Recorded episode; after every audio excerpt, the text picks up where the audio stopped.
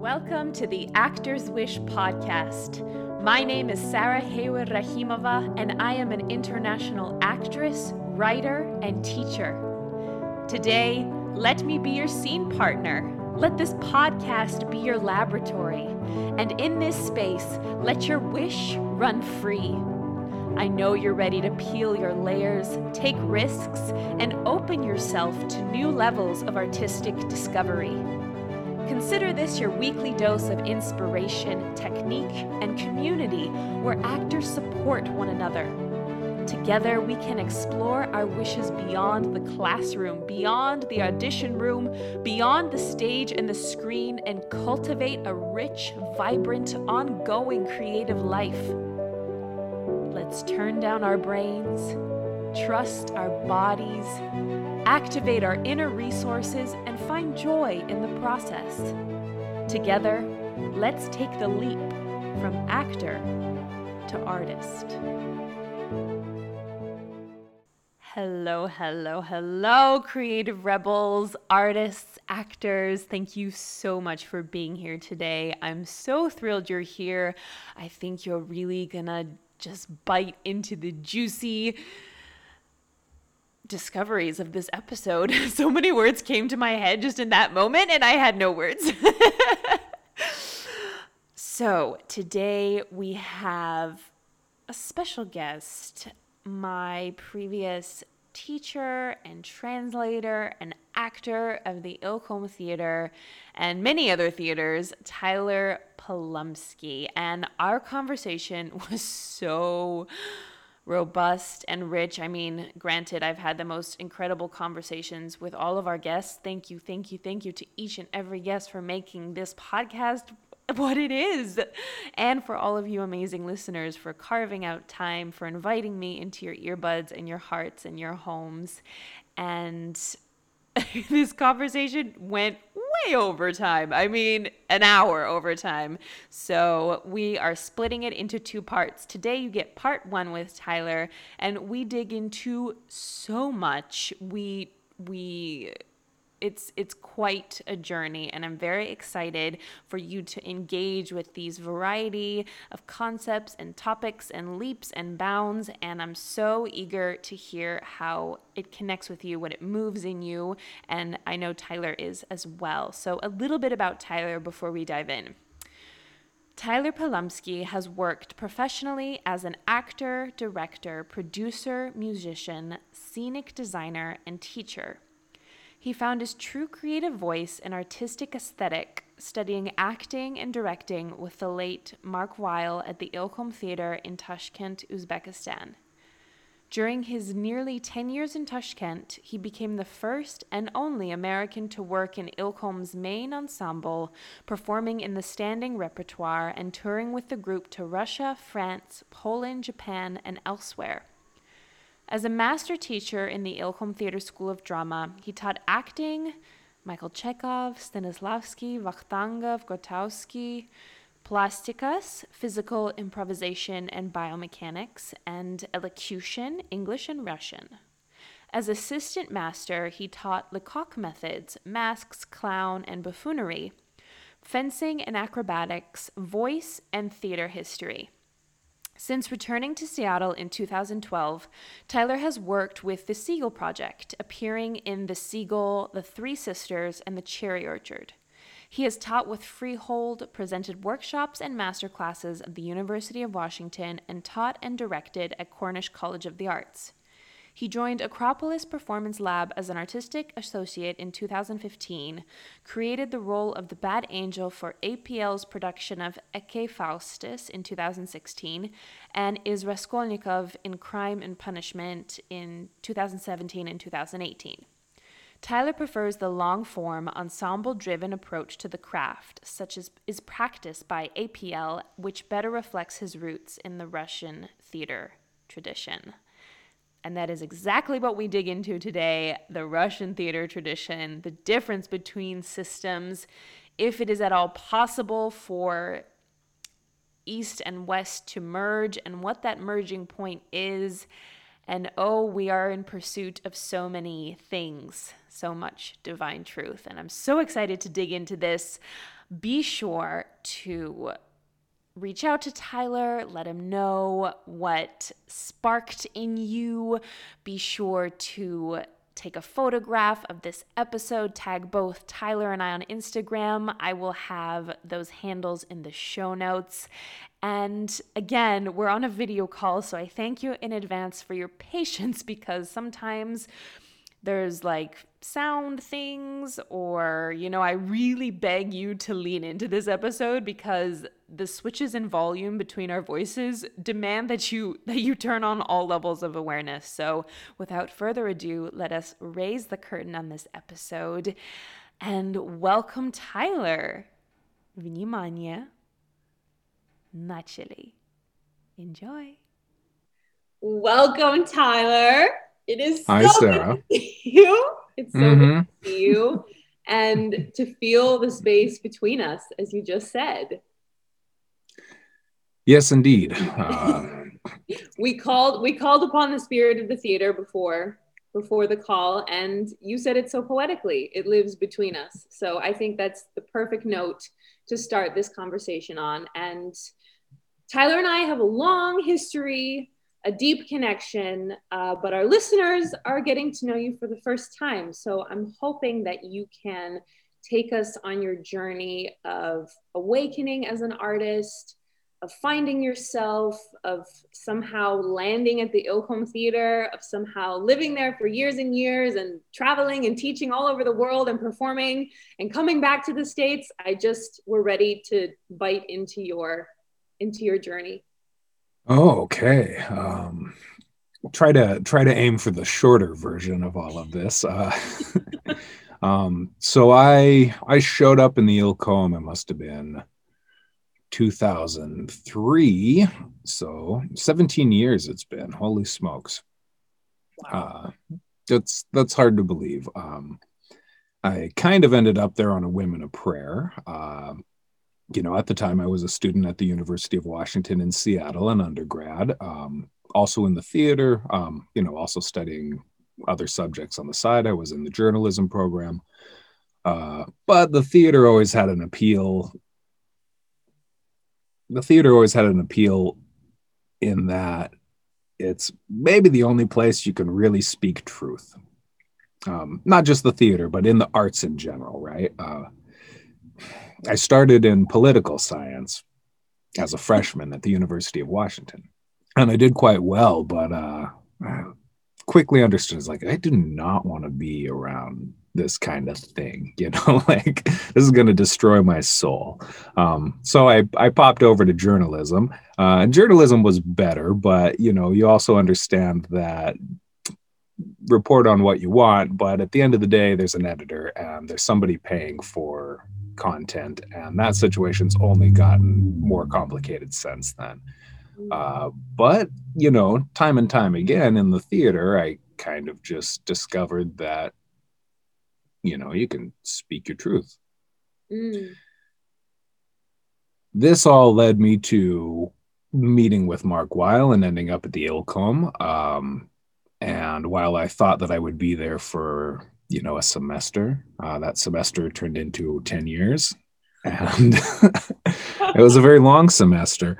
Uh, but the thing that really caught me and really kept me there, and I would say changed my life, not just as an artist but as an individual, uh, was the power of being able to speak that essential truth and to have the experience of actual freedom you know? We talk about freedom a lot in a lot of different ways uh, but you know in reality mm, freedom still lives within some very specific boundaries.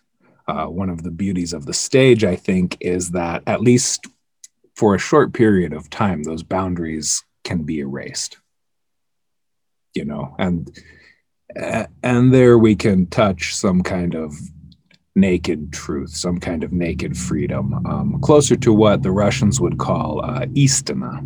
yeah and this is this is like the the holy truth or the divine truth right? The cosmic truth. Um they have another word for truth of course which is pravda. And that's like the subjective truth. That's like um it rained today. That's pravda. But it, but it's not necessarily the cosmic truth right?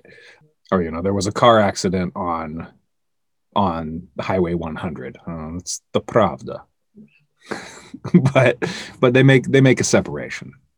Uh, and so you know after after a couple of weeks at the ilkhom i understood right away that something was different there you know. I was watching these actors on the stage that were incredible i've never seen anyone perform like this and mind you i didn't know the language you know i'm watching performances in a language I don't understand, yet somehow I understood them better than I had understood watching actors at home.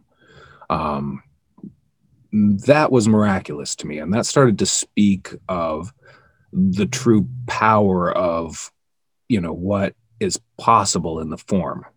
That it's not just a matter of an idea, it's the matter of a concept. It's a matter of a deeper and more profound connection through energy right uh and mm-hmm. you know i started to look at these actors and you know i start to get to know them and i remember asking one actor specifically um how old are you well he was a year older than i was at the time he had just finished the fourth studio.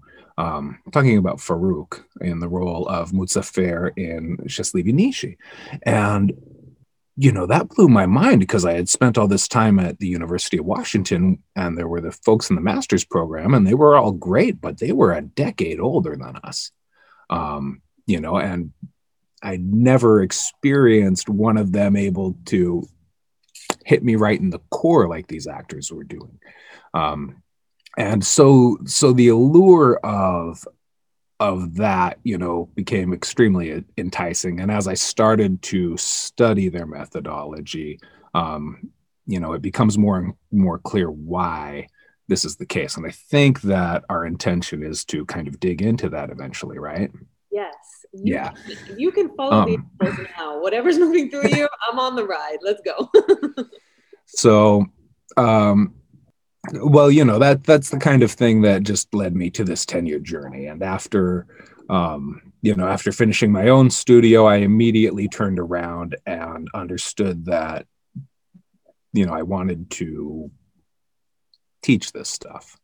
Um, it's you know it's one thing to do it for yourself um, and from a sheer performance standpoint that's enough. Uh, but when you start to teach something to someone else, uh, it reaffirms and expands on your own knowledge of what you're doing. You know, it's it's a good test. Like, how do I really understand this?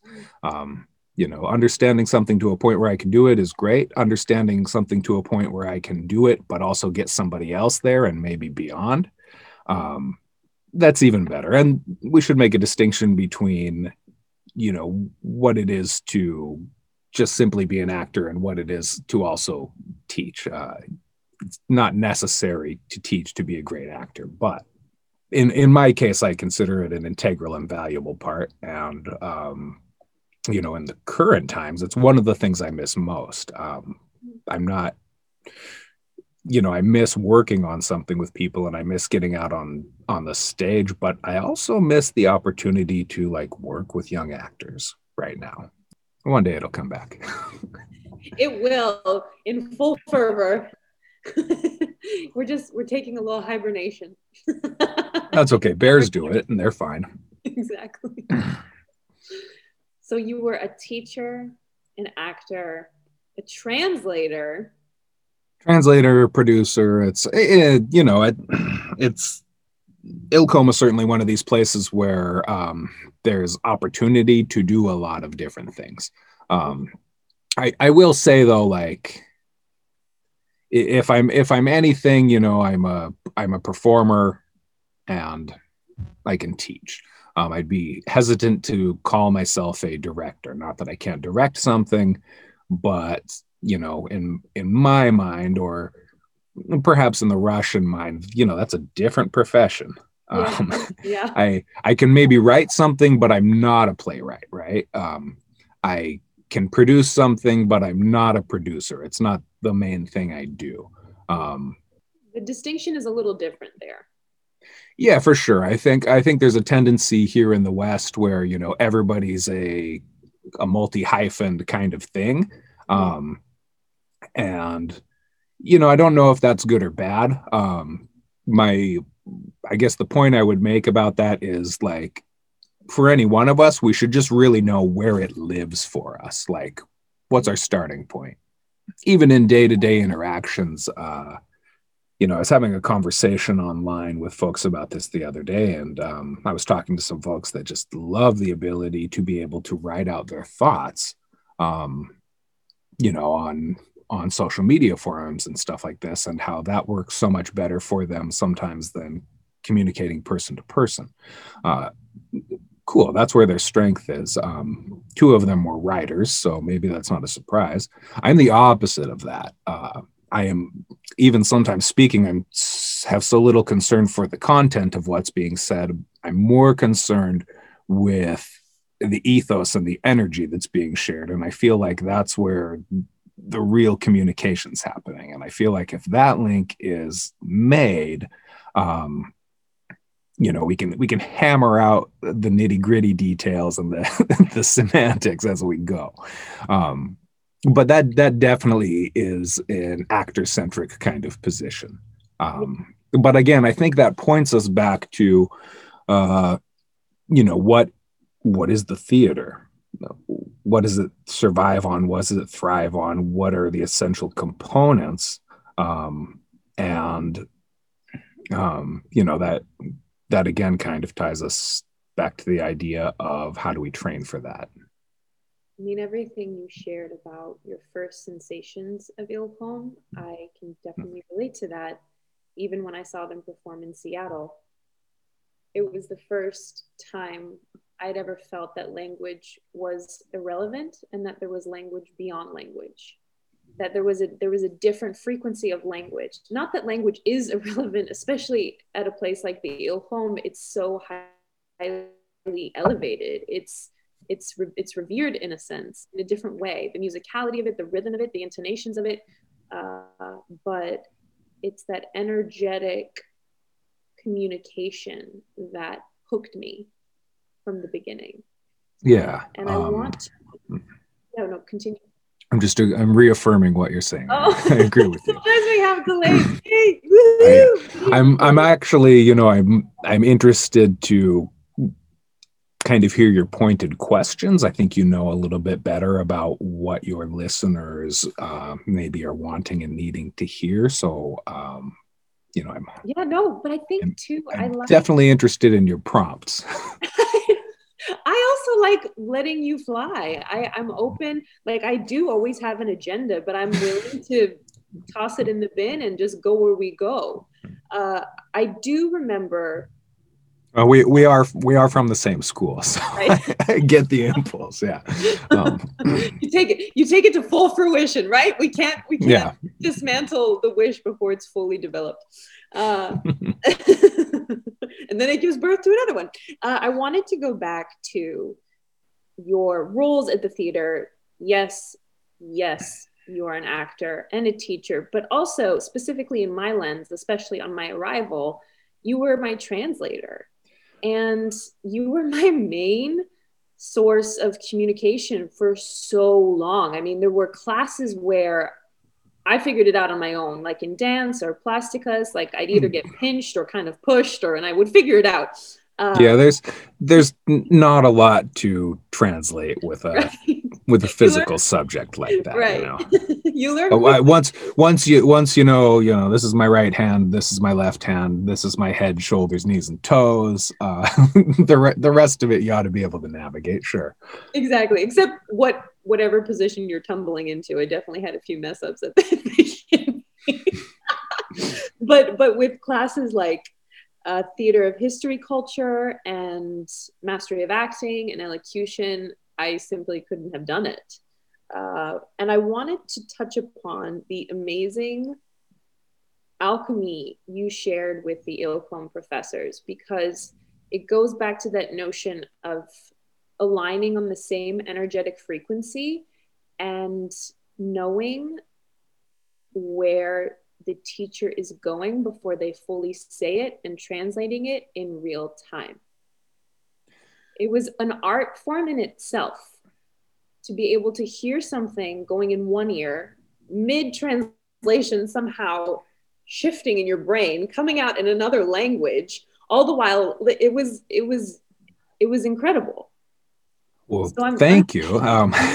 no, I'm curious too how that how that developed because I don't know if it's because you spent such intimate time together for three years in the studio or if it's your unique relationships with each professor, but you had it with all of them and in different ways. Um, um, but it was fascinating to witness and receive, be on the receiving end of it, and obviously giving because I did ask questions sometimes. sure, I I, uh, I, I appreciate your appraisal. Um, it's certainly an exhausting process, right? Uh, it's information coming in, going out in a continuous loop. Um, and it definitely took a lot of energy. I would find myself pretty spent at the end of those early days with new students. Um, but you know what it comes down to is the concept of partnering, right? Something that we work on in, um, you know, in our study. Uh, you remember doing these exercises where we're doing like wall to wall and we're lined up and we're moving in unison. We start to work to become one mind. We can turn, we can sit, you know, all of this. Um, essentially, it's the same concept, right? It's tuning into another person, tuning into the space and the time, being in the moment, and you know, being relaxed enough to let all of the energy and all of the thought and all of the world and the universe just kind of flow freely through you. Um, in order to get there, of course, there's a rigorous technical preparation that has to take place. Like this is how this is how training works. This is kind of how you know learning and experience works. Uh, when we're watching a professional sports uh, event, right? Athletes aren't strongly analyzing what they're doing in the moment of competition they're just doing you know there's also a kind of like uninhibited freedom um in that uh you know where for for moments human potential is just unlocked but in order to get there the volume of work that has to take place uh the amount of discipline um, the amount of focus that has to take place so that we can have those moments uh, that's immense, right? So, um, so you know, a lot of this just comes from continual experience of doing so. Uh, but but it, but it but it is it is employing it is employing the basic uh, you know principles of what we do on the stage. We were just doing it in the classroom, and the forum and that case happened to just be translating information. Um, it got exceptionally interesting in moments where, you know, we'd be sitting and, you know, let's say Boris or Marina were giving some information, and at the same time, you know, I'm I'm a millisecond behind them. Uh, and you're right, anticipating where we're going, uh, knowing your subject matter certainly helps. Uh, but there'd often be times where, you know, I'd pick up on one of their thoughts, continue that to you, and then I'd have to reverse and translate that back to the you know to the Russian students. Um, uh, it was a beautiful thing. It felt good. You know, it's it's the kind of it's the kind of commune and the kind of concourse when we talk about what is communication. Um, you know, for me, it's it's the ideal. It's it's open. It's free flowing. Uh, it's it's receptive. It's inclusive. Uh, Beautiful. But all, all, the all the tools are are tools of the theater. Mm. You know what I mean? I don't I don't feel like that that specific quality of our experience is able to be separated from the same things we're learning for the stage. Absolutely. I have such simultaneous joy and heartache talking about all this because I feel transported to specific moments and I get mm-hmm. that nostalgia, but then I also get fired up again. Uh, it holds this kind of polarity for me where in one moment you're saying something and I'm going to cry, and then the other one I get so excited I'm throwing the paper everywhere. Uh, I'm going to return back to translation because we were born in the West, we were raised in the West, we had this phenomenal soul opening training in the East. And now we're back here. And at times I still find myself floating in between. I don't mm-hmm. know if I'm there. I don't know if I'm here. I don't know if I can make the bridge or not. Or if if one if one side takes over isn't the right word, but or if I'm making something entirely new. Uh, so I want to touch upon your experience of paving the pathway from west to east and east to west because it's so many fundamental differences, not just in training, but of the spirit, of a way of life, of thinking, of feeling, of expressing, of connecting. Uh, and I definitely found a dissonance coming back for years. And I, I think slowly now I'm gaining my footing, but I, at times I still feel a little lost. So I wanted you to share your experiences about that. Um, well, first I can say you're not alone. Uh, you know, uh, after having had both experiences, uh, there's there's a little bit of a sense of not quite fitting anywhere. Um, you know, I I often am in a situation where I just totally feel like some kind of mutant. and, uh, and uh, you know that that comes and goes. Uh, I I feel like maybe we need to define east and west a little bit more clearly, though. Uh, west seems to be a little bit more obvious. We're talking about um, modern, westernized countries, cultures uh, with a more or less unified history or vision, uh, democratic, uh, capitalistic, right? West. East gets a, I think, a little bit more vague for folks. Um, you and I know what we're talking about when we talk about East, uh, but you know, East starts to get vague. Um, so, where is East? I'm going to ask you questions. Where is East? let's hone in on Russia and Central Asia because Russia I and Central Asia with East Asia. Sure. So we're we're talking Eastern Hemisphere, um, but Eastern Hemisphere is is a huge and wildly diverse place, right? Uh, but I would say that have, white supremacy has prevalent arms in both places, so that's also, I guess, one weird commonality. it's it's a thing, yeah. Um, uh, you know, sh- shaking the uh, shadow of colonialism off off the planet still going to take some time. Uh, that's a very different conversation, though. Not to say it's unrelated. Yeah. Um, we we'll probably have to come back to this. Um, you know, but we have the Far East, mm. right? Far East Asia, and Far East Asia has a lot of differentiation in it. And then there's Southeast Asia, which is very much its own thing. And then there's South Asia, which is a very different thing and then there's the Middle East, which is a very different thing. And then there is Africa, which in many ways is also East. Um, parts of it feel very East. And then there is Russia, which is a little bit West and a little bit East and a lot of Russia. and then there's Central Asia, which is kind of a mess of all of it, um, which is where we were, right?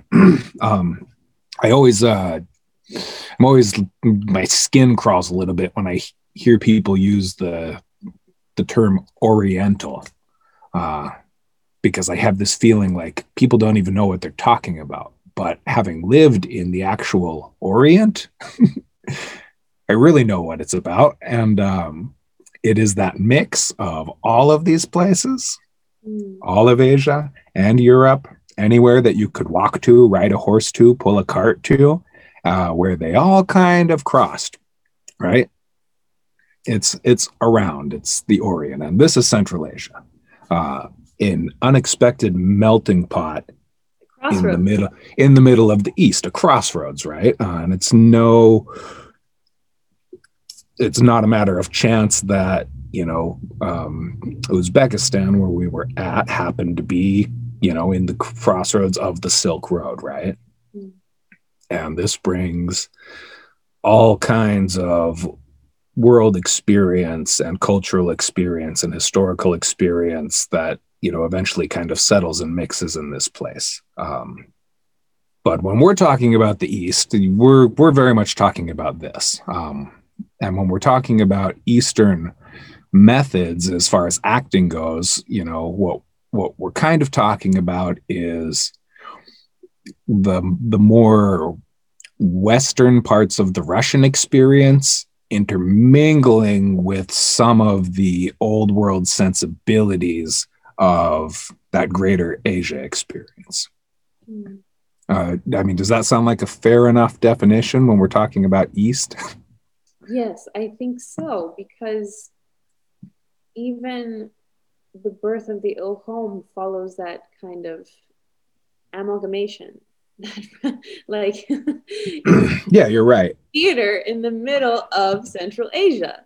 And how did it get like, you know? And well, this this was you know one of the uh, one of the main curiosities and kind of lines of thought that our master Mark Weil was always in pursuit of.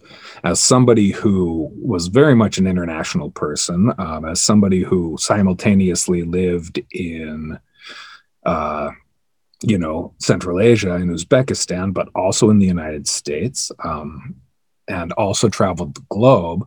Um, you know, his curiosity and pursuit of this meeting of East and West uh, was continuous throughout, you know, throughout his life and his work. I'm happy you touched upon Mark because you can't talk about this without talking about without talking know, about Mark. But it, I, I I talk about it in a in a sense of, I mean, I never got to meet him personally. We were the first studio after his untimely death. Uh, and so, even hearing you or Durin, another American student who studied in Tashkent, who's still there, uh, hearing those little anecdotes, hearing those interactions, it was just mythical. It was it, it was wonderful. So I'm just happy we've ended up here. And yeah.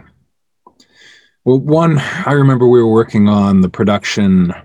Uh, I think it was when we were working on Flights of Mashrab, um, which it was a production that essentially took uh, the music and the story of Mozart and the idea of Sufism, specifically centered around this uh, dervish character Mashrab, and went like this. Right, this is something that was created specifically for for a festival. Um, but I remember working pretty closely with him on this production uh, I had the good fortune to, you know, be in charge of making the super titles uh, and overseeing that process.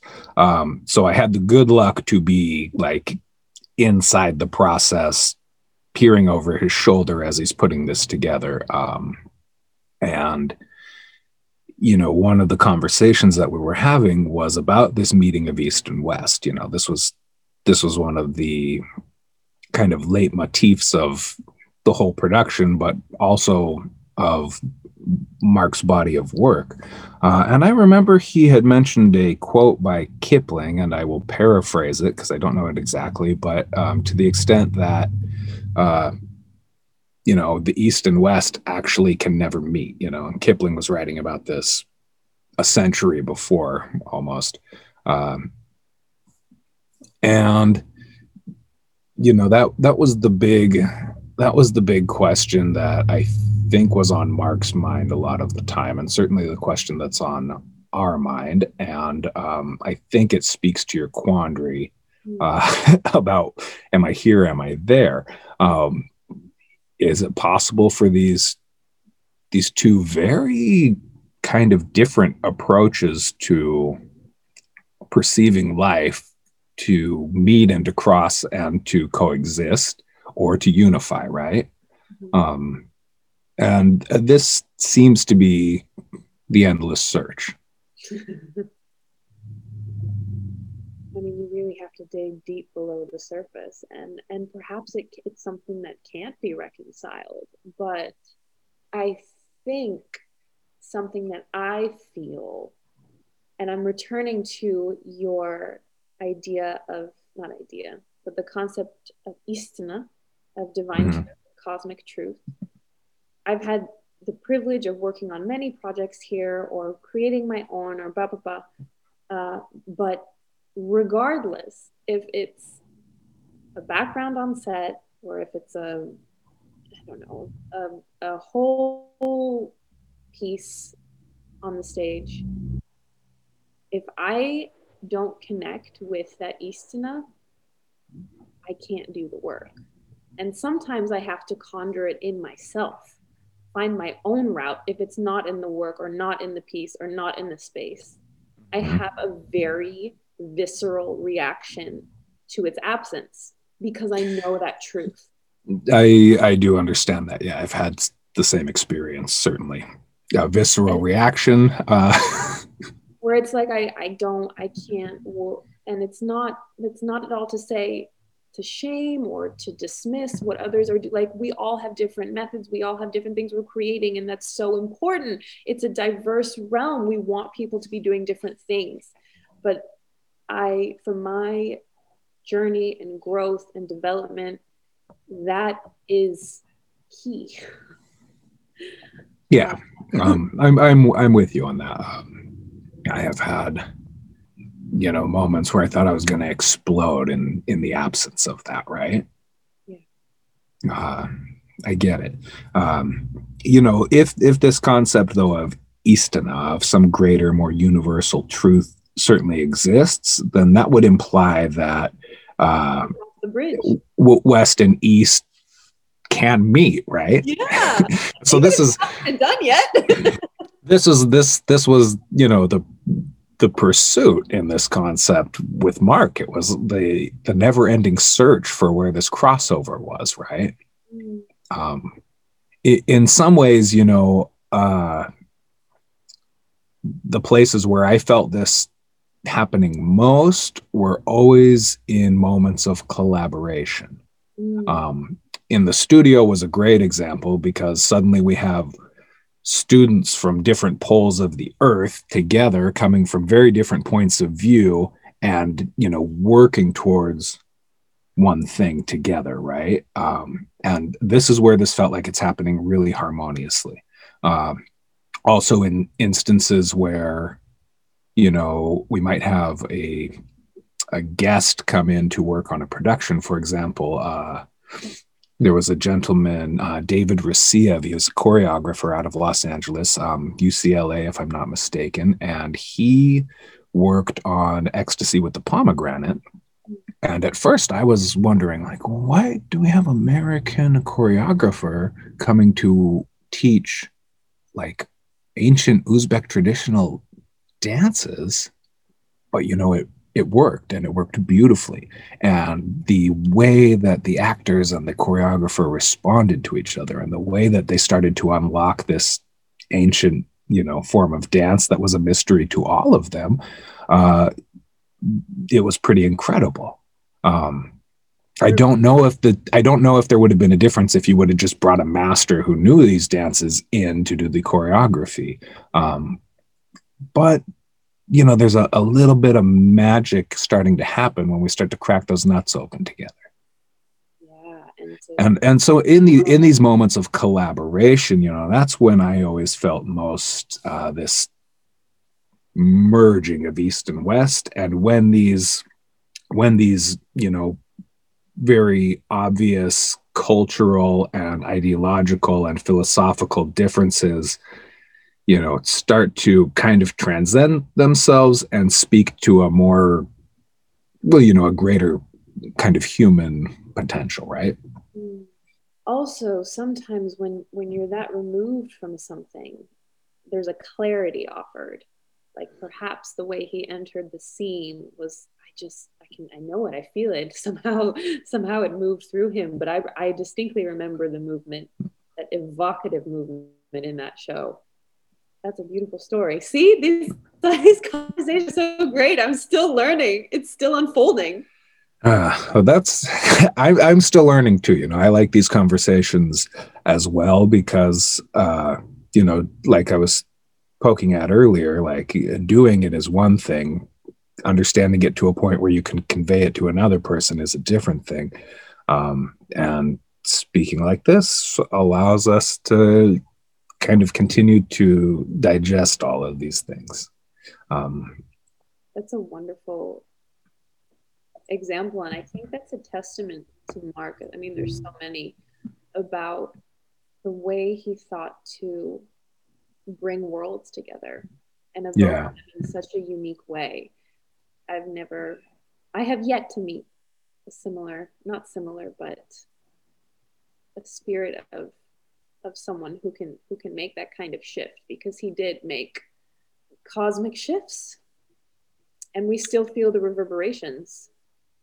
Yeah um i i have also yet to and um you know i don't want to sound pessimistic but i i understand that i probably won't again. Um you know uh in our modern time i think we throw around this uh, word like oh that's genius um in general we use words uh, it's genius it's amazing it's and we kind of throw these words around without uh, necessarily having that kind of respectful commune with what they actually mean. Um, but you know, Weil was a genius, you know, and when you actually physically butt up against that, um, you know, it's it's pretty humbling. you really start to, you know, you, you can see and feel the the differentiation in level, level of thought, level of expertise, level of know-how. Um, and you know it's just not something that we encounter all of the time i think one of his greatest gifts and this is from my own sensations because again i've never met him but i've met him it's one of those things where i know him but i've never met him because i've lived in his theater in his body of work in his his teachers and his artists in his school uh, but it's cultivating spaces of resonance. He's particularly skilled uh, in multiple levels, from the school to the stage to around the world. And I think our task isn't quite the right word, but I think that's a big thing I am searching for myself as a person and as an artist are creating spaces of resonance. And perhaps that can be the bridge.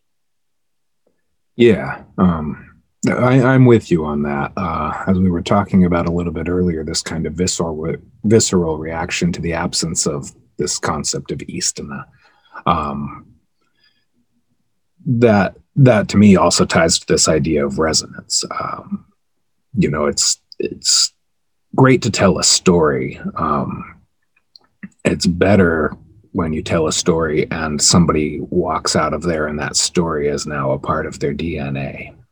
Mm.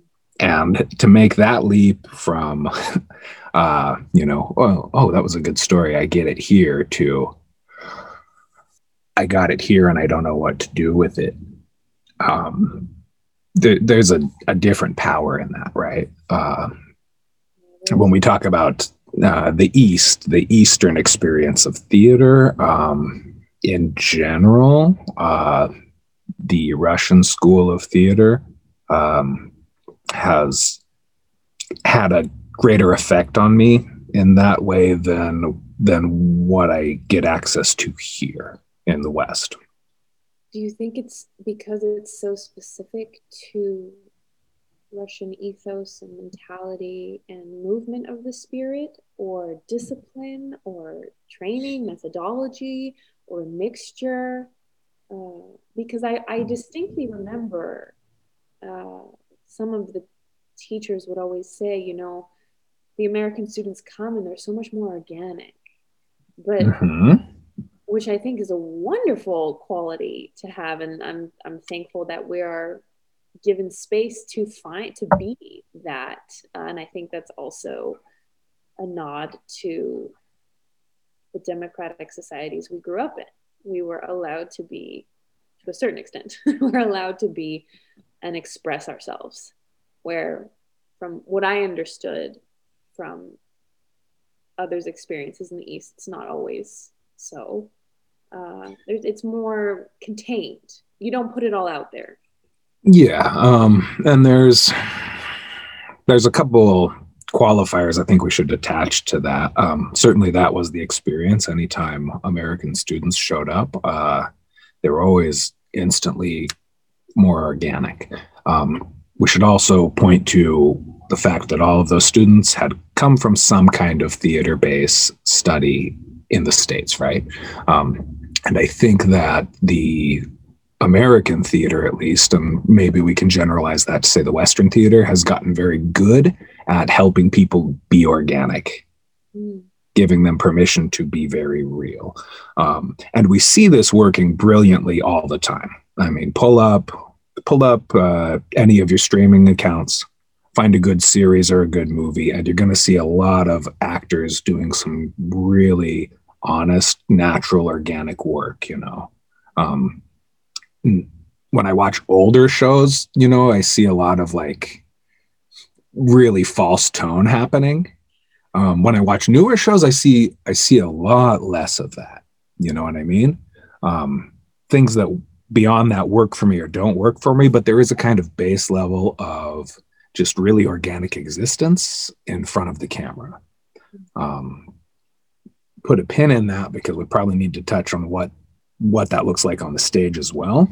Um, but but what I'm getting at is that the Western schools have been really good at teaching that, and they've put a lot of, in my experience, there's a lot of emphasis on that. Mm-hmm. Um, and and so us, you know, coming into this new space, um, we had we had a leg up on this kind of being organic, and probably there are some cultural things to it, right? Um, you know, we do come from a society that encourages us or allows us, uh, again, within some boundaries, to feel this kind of sense of freedom and self. Um, you know your religion or race or yeah. those things um, if we look at the students the local students you know in um, in the ilkhom well they're coming from a background that is post-communism and uh, they're coming from a place where uh, you know this kind of th- there's a certain degree of baked in conformity um, that's not to say that they're all a bunch of like conformists. That's certainly not the case. Uh, but you know, there's a little tinge of that. Mm-hmm. Um, it's it's inevitable. It's part of their culture. Um, just like just like for us, there's a little tinge of this idea of like rugged individualism. Yes. You know what I mean? And these are one of the places where you, you start to really feel the contrast um, between learners. Uh, one of the things that the uh, local students that you know a, a, young person in a in a Russian studio um, has a leg up on beyond us is that they're much more able to engage each other initially than than any of us were always. You know there's a there's a certain uh, kind of egocentricity baked in coming from our side um, that that for a while is a little bit of an inhibitor um, you know and this will sound totally cruel to uh, any academic listening from the western side but you kind of have to break that you kind of have to break that out of a out of a student in order to help them further um, i've seen i saw this with not just with you i've seen it with um, you know the current student studying at the Ilkhom. I saw it with the um, American students before you. We experienced it with ourselves. Um, but early on in the process, uh, you know, well, as we're asking students to just be neutral, be a blank state, slate, you know, uh, the kind of pushback that we're getting early on. I can't be an individual. What? Yeah. You know, the the the local students, the students coming from the you know Russo Eastern side, are just like okay, neutral. Um, for us, suddenly, you know, this was like an ideological battle to be fought. My individuality,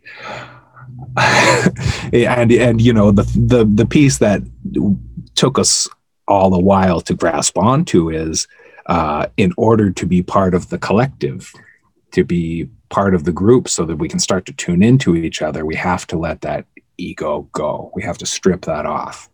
Um, and, you know, a big part of doing that also is that quite often who we perceive ourselves to be, what we perceive our individuality to be, is something that we've kind of collected and pasted onto ourselves without really processing it.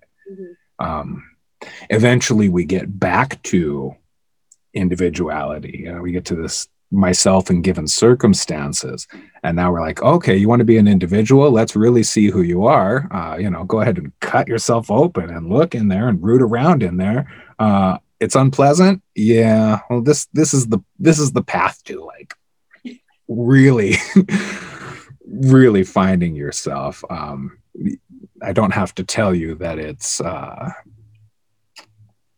you know it was probably the most complicated most uncomfortable uh most harrowing period of the process. Um you know that's that's one of those things where if somewhere being organic is working in our favor somewhere this idea of uh you know our our perceived individuality our perceived you know personal what have you that's something that was in our way um, curious enough uh, you know when we start to look at the way acting methods have kind of spread around the globe and there are a lot of methods Yes. there's plenty of methods um, and I'm, I'm kind of of a mind that there's no right one or wrong one um, but i'm also kind of of a mind that there's no one Yeah. i'm of a mind that kind of have to be in search for the thing that speaks to you and works for you now. There are certain basic elements that you know you can't deny. There has to be a development of the physical self the mental self and the spiritual self in order to really get there. Um but you know if we look at like probably the most common baseline people talk about is stanislavski right that's kind of become the default method for moving moving the actor forward um, but you know you can't stop at Stanislavski. After Stanislavski came Vakhtangov and Meyerhold and uh, Michael Chekhov, and um, you know beyond them, you know we have people like Peter Brook, um, you know Suzuki. Uh, there's all of these different masters that have contributed something. Grotowski.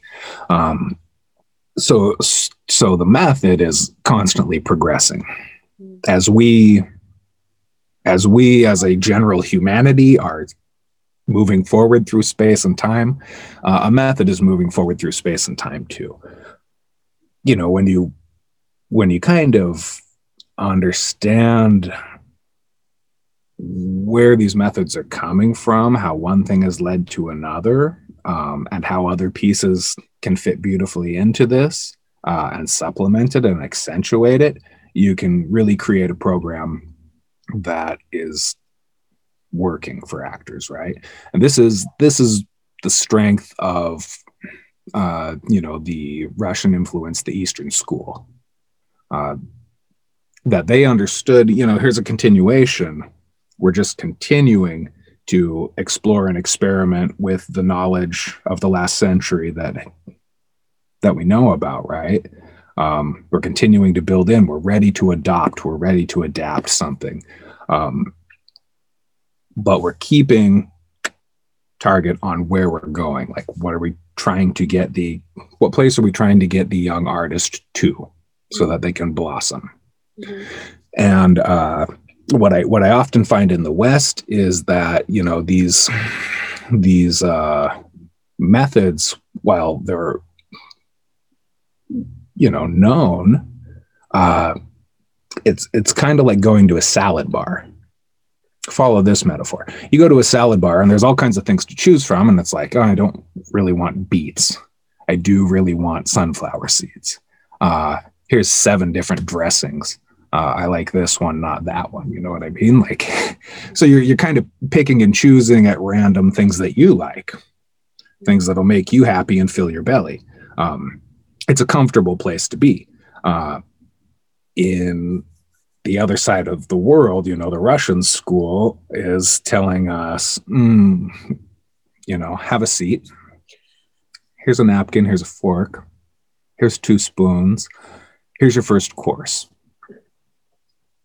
we've we've created this first course. Here's a second course you know? Here's a third course. Here's a little appetizer. Here's a little treat. Here's the main dish. Here's a drink. Here's dessert. You know we're we're having a meal that has been curated thought about uh, where the things complement each other and one thing leads to another. There's a certain degree of planning in it. Um, it has been done with purpose to get us to a point of it's real satisfaction, right? Yeah. Uh, and and these are these are the big differences. If I can use that metaphor, these are the big differences between the kind of training that I see. Mm. Um, so this uh, we talked a little bit about like the second semester at Ilkhom myself in given circumstances. This is a pretty integral part of you know the kind of baseline Stanislavski to Chekhov and adjacent process that kind of is the main vein of uh, acting around the world, you know. Uh, in the West, this idea of myself in circumstances, I've never encountered it. I've I've never seen it encountered. It's it's always kind of skipped. Um, other pieces are truncated and again kind of like a salad bar where we're piecemealing things together. Um, but but that piece uh, curiously is skipped and i always have felt that that is integral. Um, i think part of the reason it's skipped and for example in an academic institution i don't know how i could uh, earnestly lead somebody to that place uh, given the limitations of academia currently that atmosphere um, there was a kind of just honesty and openness uh, that is not always pretty, right? That in that process, that um, you know, I just don't know how it would fit in in the Western academic model. And then that's not to say that it's uh, destructive or abusive or anything like that. It's only to say that it recognizes the essential dichotomy of of our existence that there is good, but there is also bad. Yeah. There is beautiful, but there is also ugly. Mm-hmm. Um, we have life, but we also have death, and all of these things are essential parts of each other. And to look at them both means that we can really understand and appreciate them both, right? Uh, it's really hard to have a true appreciation for beauty if we haven't experienced ugliness, right? Because there's nothing to contrast it with. It ceases to mean anything. Absolutely. And, you know, when we start to do that with ourselves, that's a hard process. When I have to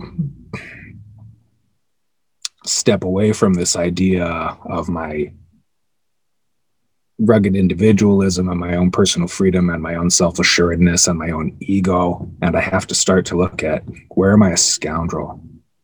You know, where where am I lazy? Where am I mean? Um, when have I been this? Why was I this? Uh, and admit, you know, that's part of me. Uh, that's hard. And not just before yourself before your classmates and your professors. Well yeah and we're, we're asking we're asking people to do this in our it's a very safe space right? Because we've gone through this process of working to become one mind and working on having this commune and developing a space of trust. Uh, and that that doesn't always mean that that is we're all hunky dory. You know, there's this kind of summer camp mentality that you get often when you do things like this. Like, oh, this has been so great. We're going to be friends forever. And then like you never see people again. You know what I'm talking about? Um, that's that's a really Western kind of thing.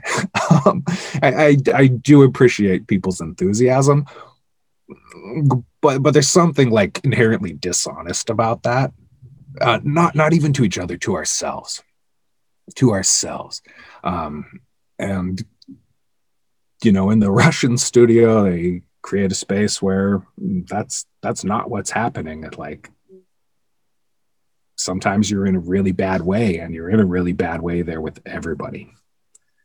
And sometimes you don't see eye to eye and sometimes you know tempers flare up because we're humans. Uh, but we deal with it and we deal with each other.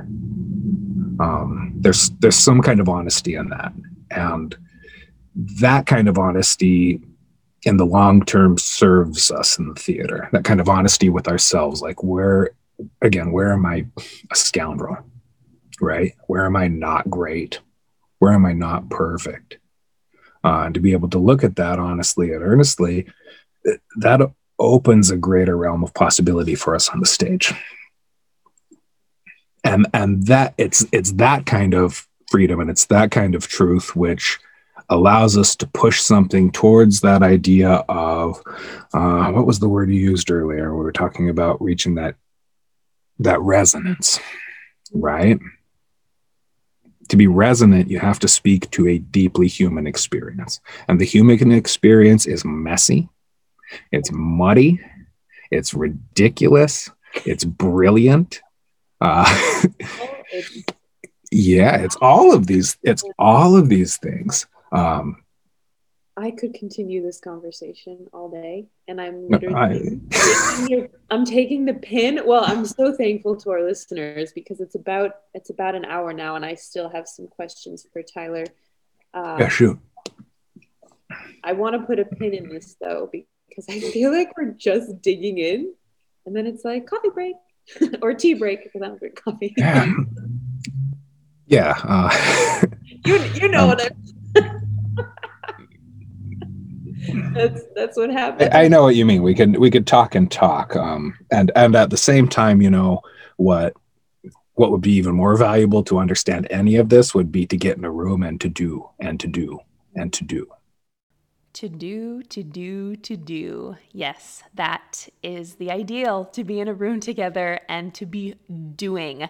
This is where we will stop for today. Next week, we'll have part two. And because we're stopping mid conversation, what is what is our speech for the stage this week? Let us take to do, do to, to do. Let us take the beautiful T and the beautiful D. We have our English vowels A, E, I, O, U. Vнимание, attention. Начали, begin. Te, ti, tai, to, tu.